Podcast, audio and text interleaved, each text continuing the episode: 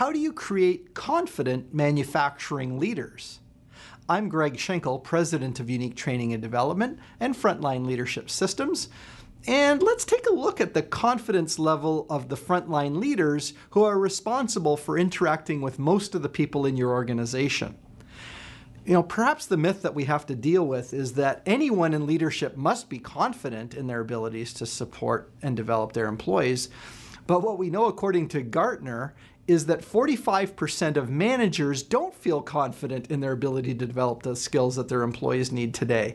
So think about that. We think everybody's got what they need, you're good to go, but the leaders themselves don't really feel that level of confidence.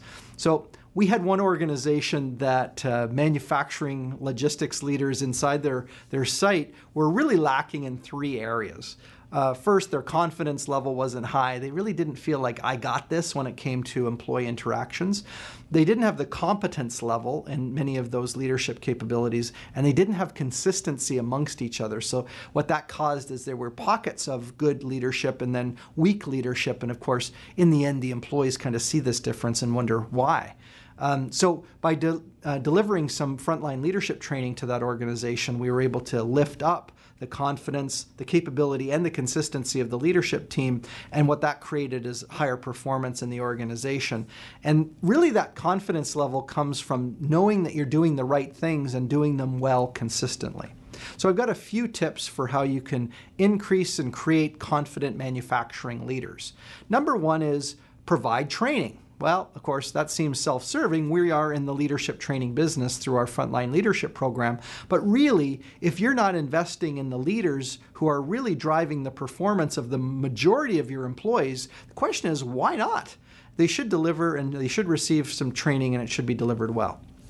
Tip number two is to build new habits what we've noticed in our training is people really enjoy it, they find it useful, they look forward to it, they recommend it, they come back and attend it again. Um, what what the, really the difference maker is because really training is only effective if it results in an in, increase or application of those skills to drive up performance. So we've actually introduced something called the leader behavior builder. And what that allows the participants in our training to do is they set a commitment and then the system reminds them or nudges them for a 30-day period so that they're actually tracking how well they're doing at building that new leadership habit. So we need to build those new habits. The third tip is to build on the gains. Um, leadership development and training should not be a one and done. Even if you do it really well with an organization like us, you probably will be like most of our clients. You start with one project and then you build on it because first of all your feedback will be tremendously positive. Plus you're going to start seeing a difference in the leadership capabilities of your team and that's going to reflect in your operating performance. So when you see that, I mean, when you see that kind of outcome, you're going to want to build on that and add to it. So build on the gains by delivering additional training sessions, give your leaders a chance to share with one another their successes and how they're growing. Now, uh, of course, if you're doing that, you're going to be wanting to check out our frontline leadership training program.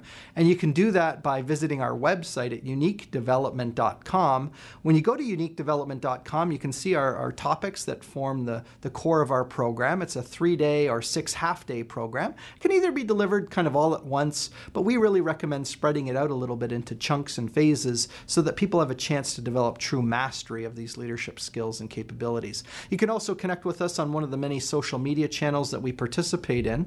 And once we've had that conversation, I think you're going to find us to be a tremendous partner or resource in your ongoing leadership development that will really create the difference between a, a mediocre, less engaging organization and one that is high performing and highly engaging.